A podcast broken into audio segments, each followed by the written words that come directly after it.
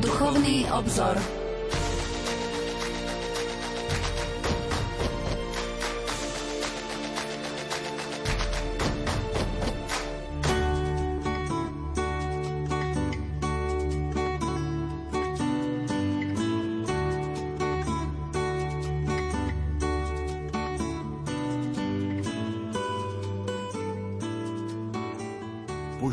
A pokojný útorkový večer, milí poslucháči, vám prajeme zo štúdia Rádia Lumen na sviatok obrátenia svätého Pavla.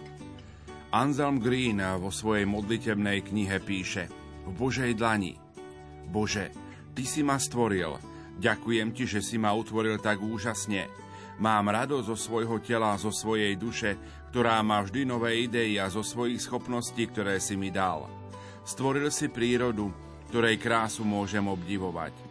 Niekedy sa neviem nasítiť, keď putujem krásnou krajinou, alebo obdivujem kvet. Si stvoriteľ, tvoja ruka ma utvorila a deň čo deň ma opäť formuje. Viem, že ma držíš vo svojej dlani a cítim sa v bezpečí. Neustále nado mnou drží svoju ochrannú ruku. Tvoja ruka mi ukazuje smer, keď neviem ako ďalej. Viem, že si vždy pri mne, aj keď sa od teba vzdialím, môžem sa k Tebe opäť vrátiť a Ty ma príjmeš do svojho milosrdného náručia. Hoci niekedy robím obkluky a vchádzam do slepých uličiek, Ty ma držíš vo svojom náručí, aby som v ňom mohol spočinúť. Ďakujem Ti, stvoriteľ môjho života, že si ma utvoril a že ma formuješ. So žalmistom sa môžem modliť. Chválim ťa, že si ma utvoril tak zázračne, všetky tvoje diela sú hodný obdivu a ja to veľmi dobre viem. Milí poslucháči, v dnešnom vydaní relácie Duchovný obzor vám prinesieme niekoľko myšlienok zo spoločného katechizmu východných katolíckých cirkví byzantského obradu v Spojených štátoch amerických. Pokojný dobrý večer a ničím nerušené počúvanie vám zo štúdia Rádia Lumen Prajú. Majster zvuku Marek Rímovci, hudobná redaktorka Diana Rauchová a moderátor Pavol Jurčaga. Yeah.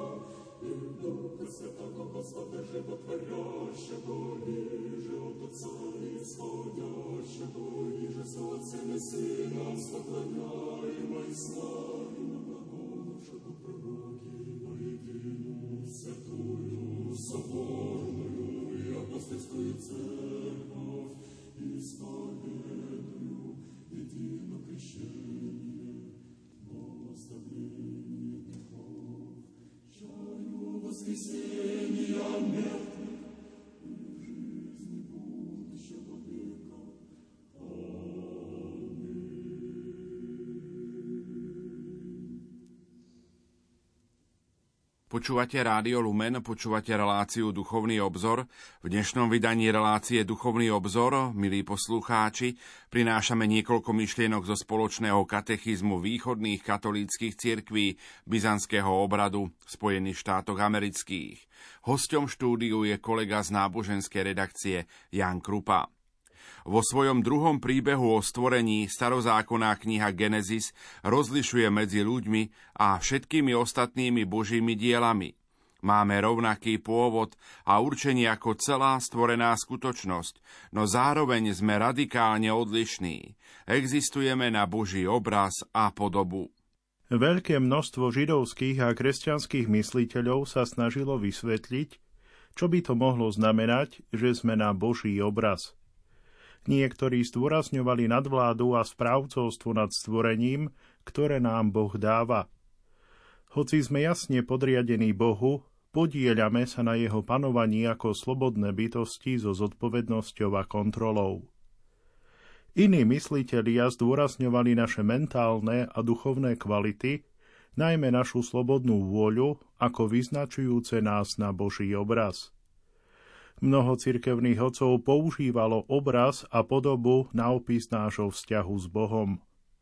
Pre nich obraz označoval nezničiteľnú podobnosť s Bohom, ktorá je v srdci našej prirodzenosti. Títo cirkevní otcovia videli tento obraz v mnohých aspektoch ľudskej osoby. Vrátane našej slobody, racionality našej nadvlády nad svetom a našej nesmrteľnosti. Naše stvorenie pre spoločenstvo, v knihe Genesis čítame, ako muža ženu ich stvoril, sa javilo najmä niektorým východným kresťanom ako odraz trojičnej podstaty Boha. Ešte ďalší považovali celú ľudskú osobu za podobnú Bohu, telo, emócie i intelekt. Pre cirkevných otcov slovo podoba označovalo naše zjednotenie s Bohom, mocou Svetého Ducha. Túto harmóniu s Bohom videli ilustrovanú v knihe Genesis opisom toho, ako si Adam a Eva užívali spoločenstvo s Bohom v záhrade. V pohľade cirkevných otcov sa obraz a podoba doplňajú. Keďže sme stvorení na Boží obraz, sme slobodní a ako slobodní potvrdzujeme našu podobu v zjednotení s Bohom. Adam však zhrešil a vybral si nebyť ako Boh, stratil podobu v nás a pokazil obraz. Boží obraz v nás zostáva vždy ako základ na obnovenie priateľstva s Bohom a na predurčené zjednotenie s Bohom. Kristus opravil poškodenie spôsobené Adamovým hriechom, lebo ak previnením jedného zomreli mnohí, tým väčšmi sa milosťou jedného človeka Ježiša Krista mnohých rozhojnila Božia milosť a dar – čítame v Pavlovom liste Rimanom. Kristus, dokonalý obraz neviditeľného Boha, prvorodený zo všetkého stvorenia, navrátil Božiu podobu ľuďom, keď sa stal podobným svojim bratom v každom ohľade, okrem hriechu. V novom stvorení, ktoré uviedol Kristus, je završený Boží obraz v ľuďoch. Zatiaľ čo Kristus je dokonalým Božím obrazom, kresťan je Kristovým obrazom. Naša prírodzenosť na Boží obraz je potvrdená a my sme teraz schopní obnoviť Božiu podobu. Teraz je možné vrátiť sa k pôvodnej harmónii života pred pádom do hriechu. Môžeme konať z našej opravdivej ľudskej prirodzenosti podľa Božieho obrazu a podoby. Môžeme si vybrať, že sa dáme späť Bohu prostredníctvom milosti ducha – Naša životná cesta sa môže stať, ako povedal svätý Irenej Lionsky, stálým pokrokom smerom k veľmi sľubnej budúcnosti. Opäť môžeme byť opravdivo ľuďmi, pretože môžeme stúpať k zjednoteniu s Bohom.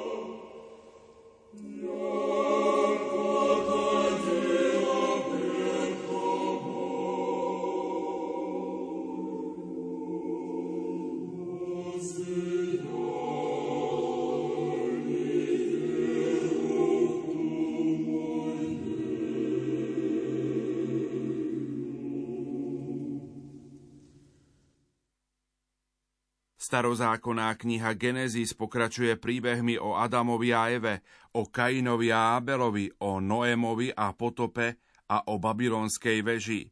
Všetky tieto správy majú určité spoločné prvky. Každá hovorí o odpadnutí ľudí od dôverného priateľstva s Bohom skrze neposlušnosť. Adam a Eva zjedia z ovocia stromu poznania dobrá zla, aby boli ako Boh. Kain zabíja Abela zo závisti. Jeho obetu Boh odmietne a Ábelovu príjme. Svet zničí povodeň, pretože pán videl, že ľudská zlovolnosť na zemi rástla a nebolo túžby počatej v ľudskom srdci, ktorá by nebola zlá. Babylonská väža je postavená z pýchy ľudí. Myslia si, že by mohli uskutočniť všetko, čo sa im zachce, bez závislosti od svojho stvoriteľa. Myslia si, že by mohli dosiahnuť Boha podľa ich vlastných podmienok. Rozhodnutie ľudí, že nebudú participovať na Božom pláne pre svet, má za následok katastrofu. Adam a Eva stradia spoločenstvo s Bohom a prístup k stromu života. Sú odsúdení na prípadnú smrť, muži, aby pracovali v pote a drine, a ženy, aby zažívali bolesť pri rodení pocítia výčitky viny a stratia nádhernú vlast, ktorá bola pod ich nadvládou. Kain sa svojím skutkom vraždy stane opovrhovanou osobou, tulákom bez skutočného domova na tomto svete. Keď sa hriech rozšíri, Boh zničí takmer celý ľudský rod, ktorý vytvoril a reštartuje ho Noémom. Skrze píchu stratia ľudské bytosti schopnosť komunikovať a stanú sa navzájom cudzincami rozptýlenými po celej zemi. Výsledkom hriechu je vždy smrť, odsudzenie a zmetok. Tieto príbehy stručne rozprávajú príbeh ľudských dejín. Od samého začiatku sme si vyvinuli návyk konať proti svojmu opravdivému blahu tým, že odmietame plán stvoriteľa – Márnymi a falošnými pokusmi stať sa ako Boh podľa našich vlastných podmienok sme stratili svoju opravdivú podobu s Bohom. Ďalšou témou v týchto primitívnych príbehoch je uvedenie hriechu prostredníctvom zlého vplyvu, ktorý nepochádza z ľudskej prirodzenosti. Had pokúša Adama a Evu prostredníctvom lží a klamu, keď im hovorí, že ak budú ignorovať Božie varovania, budú ako bohovia. Zjavenie Jána 12.9 stotožňuje hada s diablom, ktorý je klamár od prirodzenosti, klamár a otec lží. Ľudia boli stvorení ako dobrí, ako predurčení na zjednotenie s Bohom a na vzájomnú lásku a pomoc. Náš impuls k zlu prichádza zvonka, od osobného zlého ducha, ktorého nazývame Satan. Svetý Pavol poznamenal, Náš boj nie je proti ľudským silám, ale proti kniežatstvám a mocnostiam, vládcom tohto temného sveta, zlým duchom v oblastiach hore.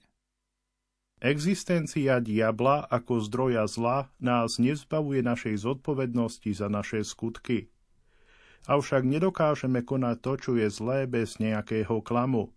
Musíme uveriť, že je to na náš prospech, aspoň z krátkodobého hľadiska – keď sa rozhodneme vykonať zlo, z tohto klamu urobíme seba klam, ktorý je podmienkou pre každý hriech. Stávame sa nasledovníkmi toho zlého radšej než nasledovníkmi Krista, ktorý je svetlom sveta. Sami sa stávame ľuďmi lži. Tento výraz ľudia lži použil Scott Peck ako názov pre svoju knihu. V mocnom odseku uvádza zoznam klanstiev, ktoré sa dnes hovoria. Niektoré sú takmer bežnými presvedčeniami, čo ukazuje, že tieto príbehy o počiatkoch ľudstva obsahujú živé pravdy o našej životnej situácii. Pek uvádza ako satanové lži nasledovné. Ľudia sa musia brániť, aby prežili a pri svojej obrane sa nemôžu spoliehať na nič iné ako na seba – Všetko je vysvetliteľné pojmami negatívnej a pozitívnej energie, ktoré sa vyrovnávajú na nulu a na svete neexistuje nejaké tajomstvo. Láska je myšlienka a nemá objektívnu realitu. Smrť je absolútny koniec života, neexistuje nič viac. Všetci ľudia sú motivovaní peniazmi a ak sa to javí tak, Že to tak nie je, je to len preto, lebo sú pokrycami. Súťažiť o peniaze je teda jediným inteligentným spôsobom života. My si v tejto chvíli opäť trochu zahráme a po pesničke budeme v našom rozprávaní pokračovať.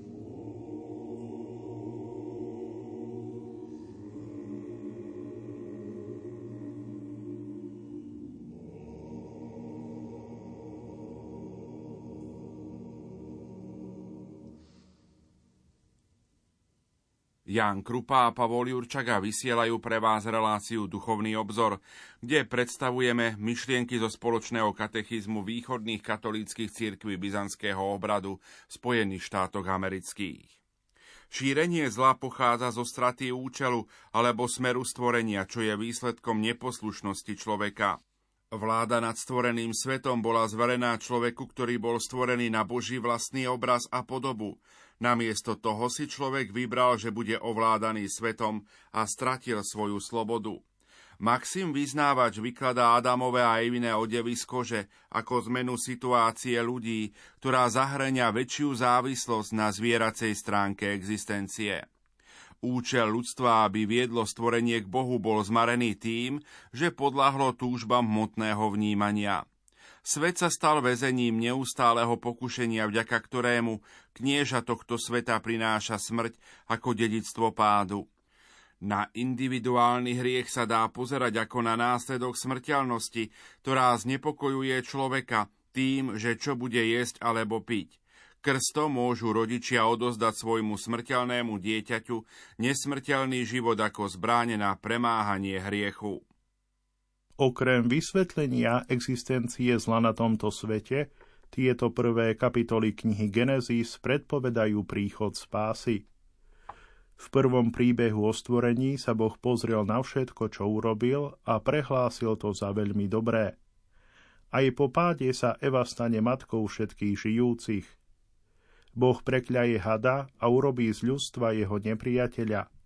Nepriateľstvo ustanovuje medzi tebou a ženou, a medzi tvojim potomstvom a jej potomstvom. Ono ti rošliape hlavu, zatiaľ čo ty mu poradíš petu. Aj Kainovi poskytne pán ochranu. Potom, čo potopa zničila všetkých obyvateľov zeme, Boh uzavrie novú zmluvu s Noémom tým, že povie jeho rodine Buďte plodní a množte sa a naplňte zem. Oplývajte na zemi a podmante si ju. Nikdy viac nebudú všetky telesné tvory zničené vodou potopy. Posledným prísľubom je to, že Boh je milujúcim správcom, ktorý sa neodvrátil od svojho stvorenia a nezabudol na dielo svojich rúk. Témy tejto prvej časti knihy Genezy sa stali dôležitými v našej oslave Božej spásy v bohoslužbe cirkvi. V eucharistických modlitbách a na forách boských liturgií grécko-katolíci ohlasujú, že potom, čo sme padli, Boh nás na novo zdvihol v Ježišovi Kristovi. Na Vianoce grécko-katolíci oslavujú Krista ako strom života, čím si pripomínajú to, od čoho boli Adam a Eva odohnaní. Strom života vyrástol z Panny v jaskyni. Jej lono sa stalo duchovným rajom, do ktorého bolo zasadené božské ovocie. A ak budeme z neho jesť, budeme žiť a nezomrieme ako Adam. Kristus vychádza von, aby vrátil životu podobu, ktorá sa stratila na začiatku. To bol, milí poslucháči, grécko-katolícky tropár, ktorý sa spieva v rámci prípravy na Vianoce.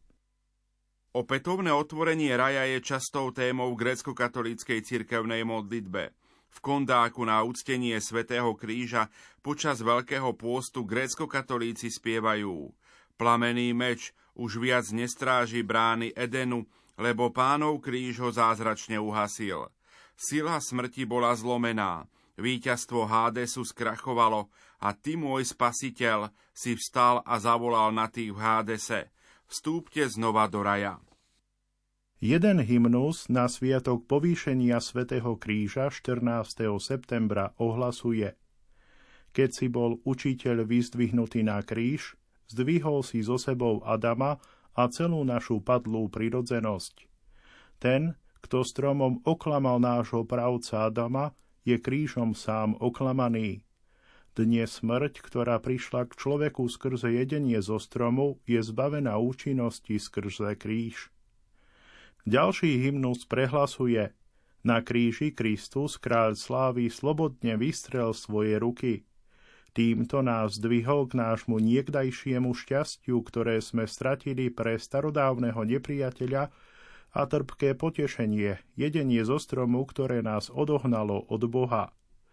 Milí poslucháči, všetky tieto obrazy sú ozmenou Evanielia, kde pán zo svojho kríža otvorí raj dobrému Lotrovi. Príbehy knihy Genesis figurujú aj v byzantskej teológii krstu. Našou vierou v Krista Ježiša a našim prijatím jeho výzvy ku krstu sa skutočne a opravdivo stávame súčasťou nového stvorenia, ako vysvetľuje teológ svätý Gregor Teológ. Byť úplne bezhriešným patrí Bohu, ale hrešiť je ľudské. Preto si učiteľ nemyslel, že je správne nechať svoje stvorenie bez pomoci alebo zanedbať nebezpečenstvo jeho odlúčenia od neho. Ale rovnako, ako dal existenciu tomu, čo neexistovalo, tak dal nové stvorenie tomu, čo existovalo. Boskejšie stvorenie a vznešenejšie než to prvé. Taká je milosť a sila krstu nie rozdrvenie sveta ako starého, ale očistenie každého jednotlivca od hriechov a úplné očistenie od všetkých modrín a škvrn hriechu. Svetý Ján Zlatoústy prirovnáva nové stvorenie prostredníctvom krstu k pôvodnému stvoreniu opísanému v knihe Genesis. Potom Boh urobil človeka na Boží obraz. Teraz ho robí jedným so samotným Bohom. Boh dal prvému človeku raj na prebývanie, teraz nám Boh otvoril nebo.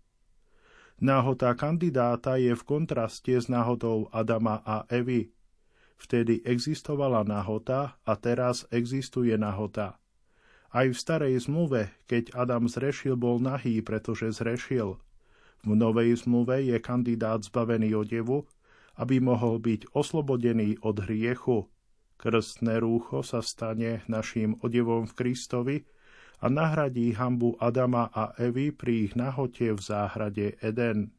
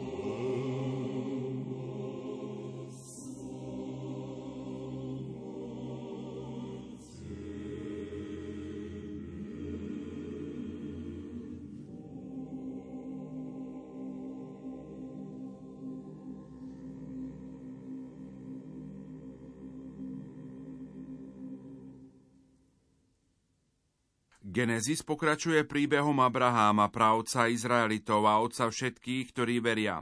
Abrahám mal sériu hlbokých osobných skúseností s tajomným Bohom. Upadol do tranzu a obklopila ho hlboká desivá tma. Abraham bol povolaný vkladať celú svoju dôveru do Boha. Ona, jeho manželka Sára boli starí a bezdetní, no Boh mu povedal, že sa stane otcom veľkého národa. Následne mal Abraham odísť zo svojho domova a od svojho klanu do novej a cudzej krajiny. Abraham už nevníma Boha ako miestneho patróna nejakého osobitného regiónu, ale ako Boha celého stvorenia. Boh inicioval nadviazanie vzťahu s Abrahámom a jeho potomkami.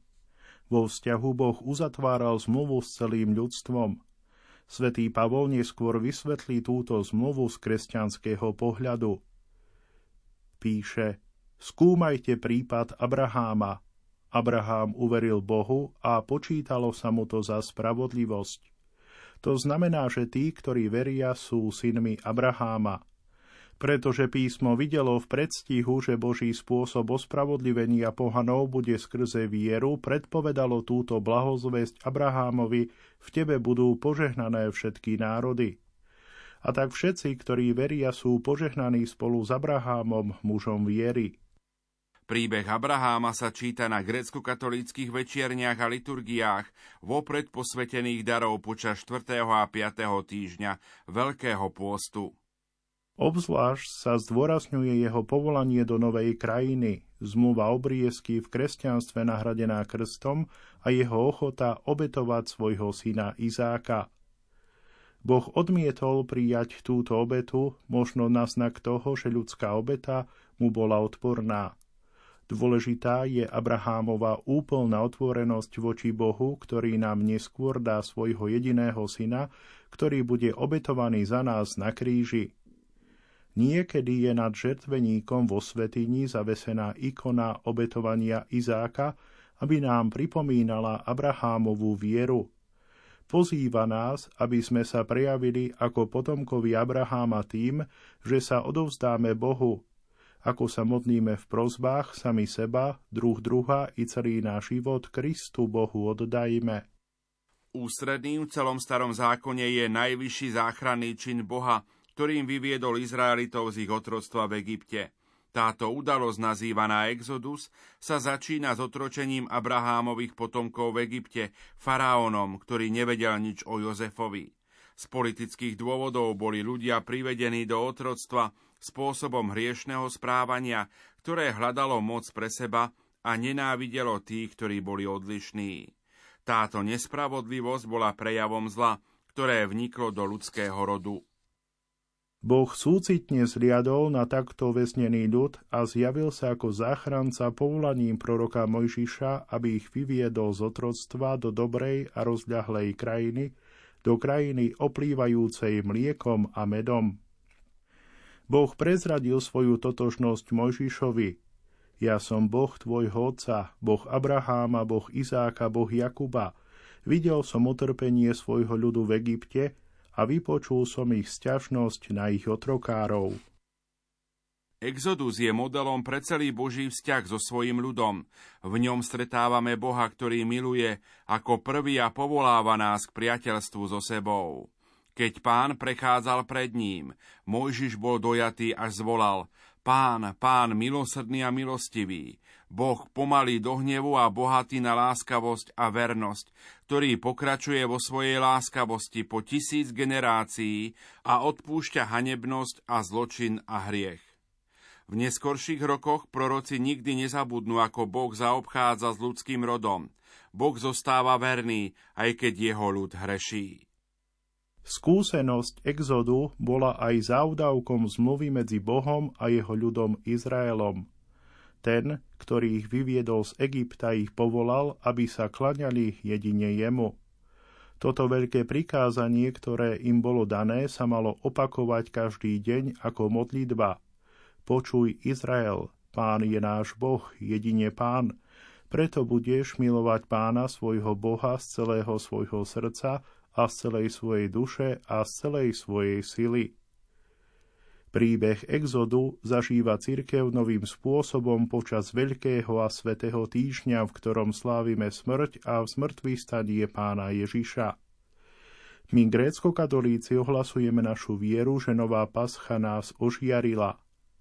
Kristus naplnil duchovný zmysel exodu vyslobodením celého ľudského rodu z otroctva hriechu – táto spása je oveľa univerzálnejšia než exodus z fyzického trostva na jednom vzdialenom mieste a vo vzdialenom čase.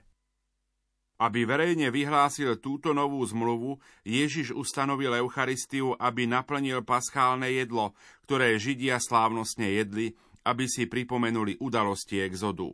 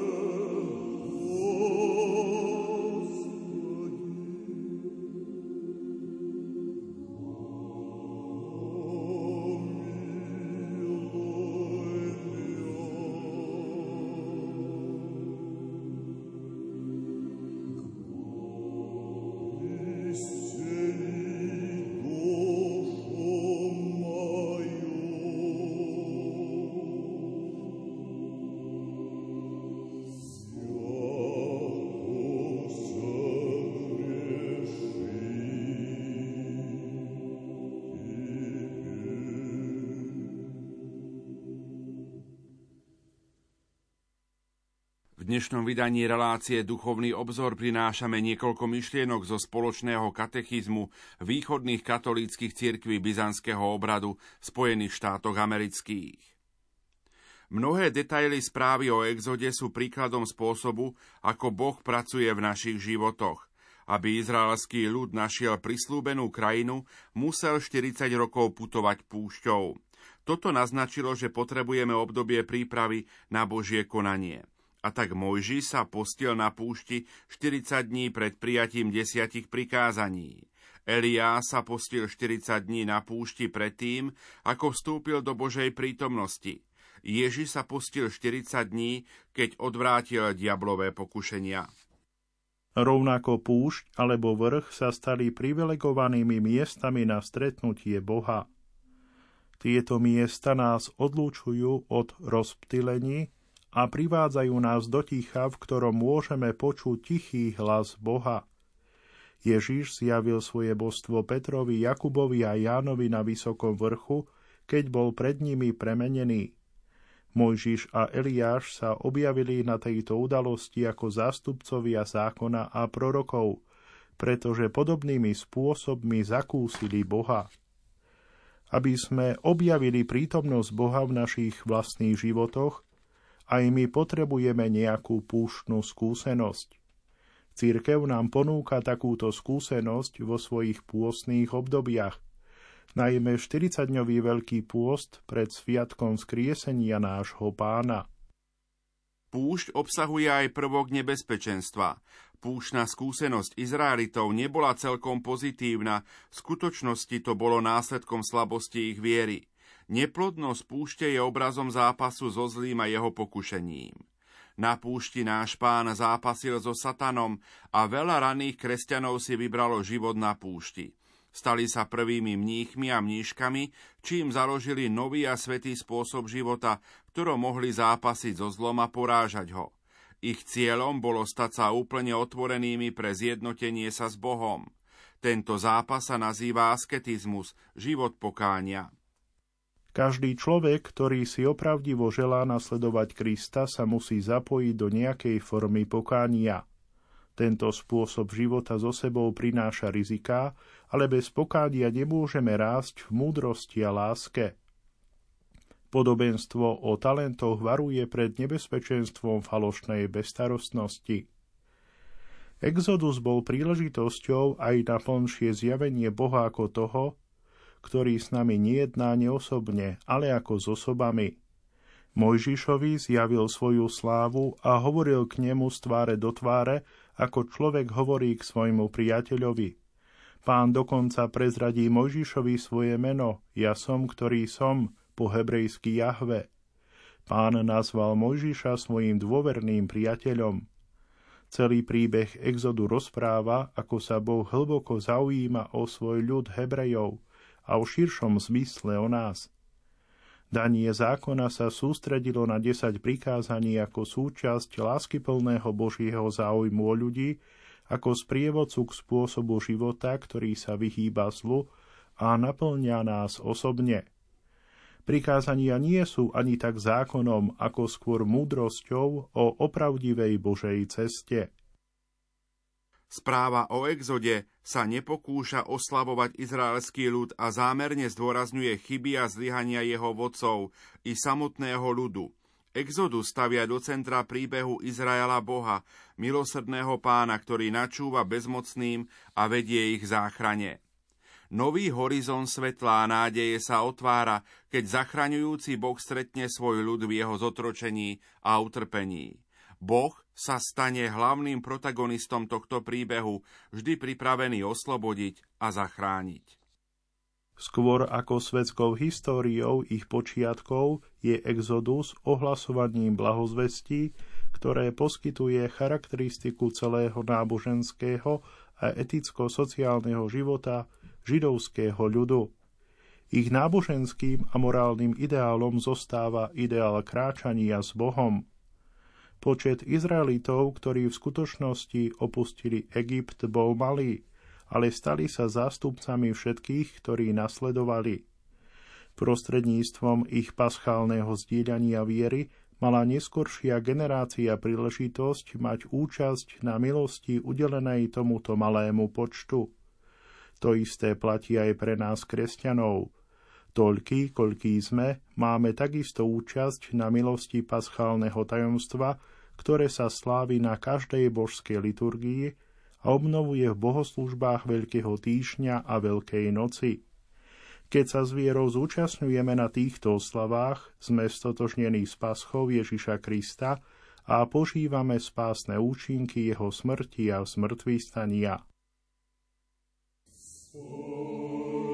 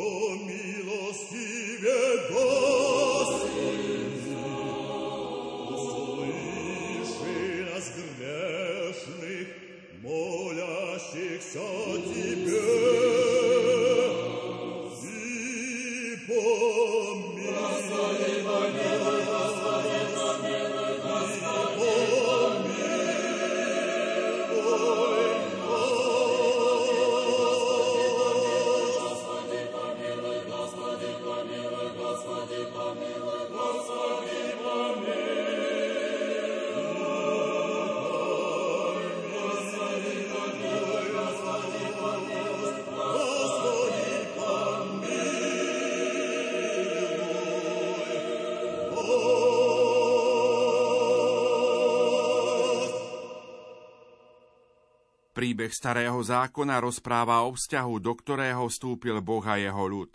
Tento vzťah bol nazývaný skôr zmluvou či slávnostnou dohodou než formálnym paktom.